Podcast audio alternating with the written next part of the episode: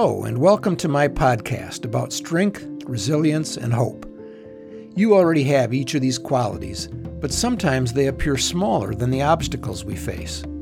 My goal is to remind you that you are ready for and equal to whatever is standing between you and the life you want.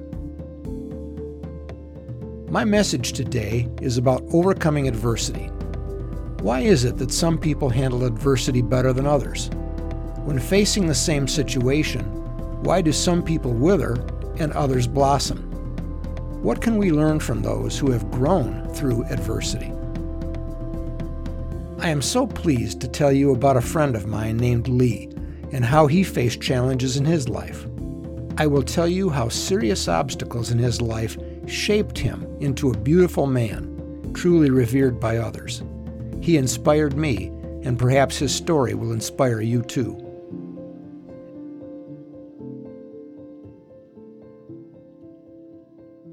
My story begins several years ago. My wife and I were looking for a new church. We visited churches every Sunday morning for what seemed like forever. In most cases, we came in as strangers and left the same way. Each week, a few people said hello, but appeared not really to know what to do when someone new just walked in. We were getting discouraged. Lee and his wife Helen were the first ones we met when we attended a new church.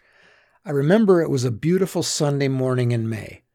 When they approached us after the service, we expected another version of what we had come to experience before, a quick handshake and hello. This time was different. Lee and Helen greeted us warmly and asked about our family.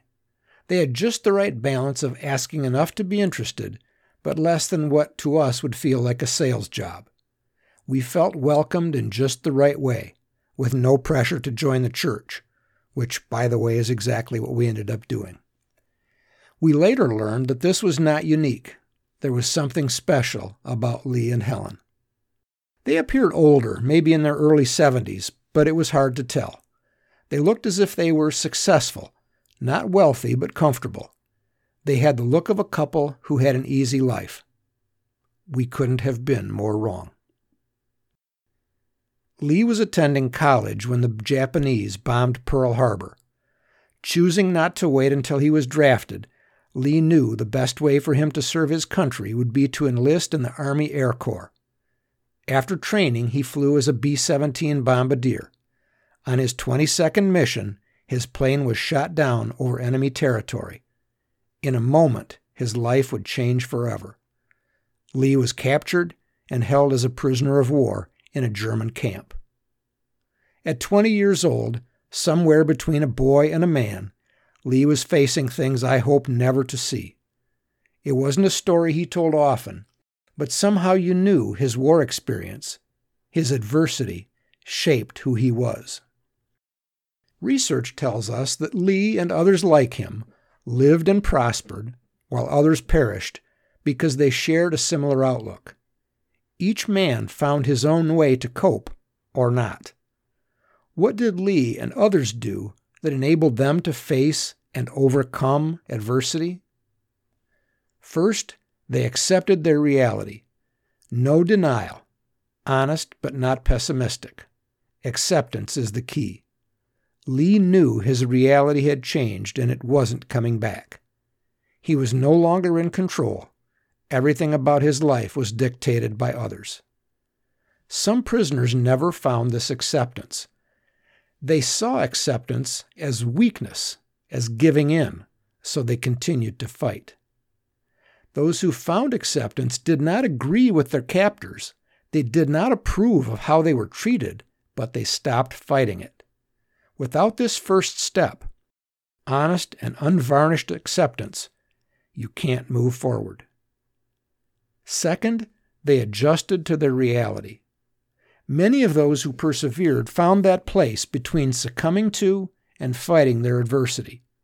They adjusted to their new routine. They played the game.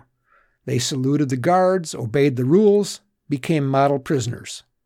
Contrast this with the prisoner who is defiant, on a mission to prove he's right and the other guy is wrong.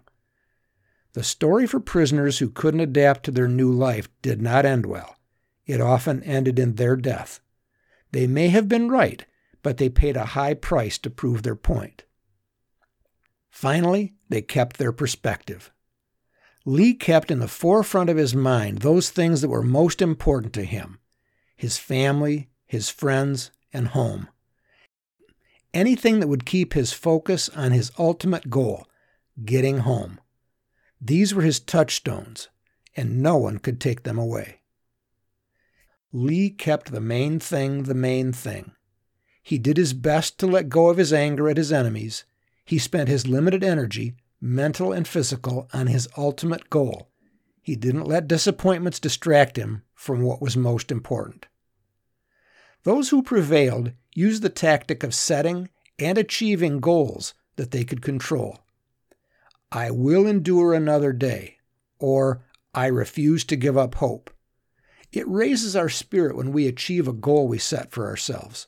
No matter the size of the challenge, overcoming and celebrating is what's important. Now, this is a key point. Some men set overly optimistic goals like, we'll be home by Christmas, or our troops will take over this camp and have us freed any day now. Often these men ended up facing continual disappointment, and many lost hope. What was the difference? They couldn't control the outcome of either of those scenarios. Lee accepted his situation, he adjusted to his new life, and he maintained a long-term view. He didn't know when, but he knew he would reach his goal of being free. He didn't give up hope. Are you facing a challenge, a problem, or something even larger? This may seem like a stupid question, but have you accepted it? Are you fighting it? Let me be clear. By accepting it, I don't mean giving in or giving up. There is a big difference. Let's say your least favorite relative appears at your doorstep. He needs a place to live. There is always drama in his life. He doesn't clean up after himself, and his lifestyle is completely opposite of how you live. Let's just say there are a host of reasons he's your least favorite. You love him, but having him in your home would change your life. Being the kind and compassionate person you are, you say yes, he can stay. In no time, you realize what a problem you have on your hands. Now what do you do? Living with your relative may be awful, but fighting it only makes it worse. Accepting your situation the best you can moves you one step closer to regaining your peace of mind and ultimately to the life you want. When I faced obstacles that appeared large to me, I often thought of Lee. He somehow found acceptance living in a German P O W camp. He accepted his reality, but refused to accept it as permanent. Acceptance is laying the foundation to getting the life you want. In a twelve-step program, the first step sounds so easy, but unless you take it, and do it well and completely, none of the others matter. They all build on that first step of acceptance. Back to my friend Lee. World War Two ended, and Lee was set free. In a matter of days, he would realize his goal. Upon returning home, Lee's fortunes quickly turned. One day, our young veteran needed to make a phone call and stopped in a store for some change. The young woman behind the counter gave him a dime and thought, I'm going to marry that guy. She and that guy were married just shy of seventy years. Lee and Helen started a family, a business, and became active in the community. Lee's time of uncertainty, waiting, even suffering didn't define him. It made him. He was considered by many a true hero. He certainly was one of mine. You can probably describe your adversity very clearly. The more important question may be, what is your ultimate goal? Can you explain that with as much feeling as describing your adversity? If not, I invite you to consider what it is you're hoping for. The exercise of imagining the goal can be creative, optimistic, and rewarding. What does overcoming and winning look like to you? And just so you know, Lee's time in the P O W camp wasn't his only adversity, maybe not even his greatest. Lee and Helen faced and overcame the loss most parents fear most, the death of their adult daughter. No doubt, they relied on many of the tools he refined during those lonely hours in Germany. Lee and Helen would never wish for the adversity they endured, just as none of us would. They made the conscious choice that they would endure and grow through whatever stood in their way. Do you remember when I first met them, I described Lee and Helen as a couple who appeared to have an easy life? We now know some of their history. I can assure you they had a happy ending, and your story can be just as compelling. May I speak to you from my heart? You can accept your reality, accept your adversity, honestly and completely. If you already have, wonderful. Now you can adjust to your new reality. Not giving in to it, not letting it defeat you, but keeping your eyes focused on whatever is more important in your life. You can keep your head when all around you appears to be changing and uncertain. You have seeds of greatness within you. You may be face to face with changes, loss, or difficulty that no one could have expected. You are a winner, and you will prevail. Lee had a radiance that he earned. It was not given. You are earning yours now. You are growing by enduring adversity, loss, and by facing your fears. What are those things precious to you that you will celebrate when you come through, when you overcome? Keep them in front of you. Nothing lasts forever. You will come out the other side, and good things will happen.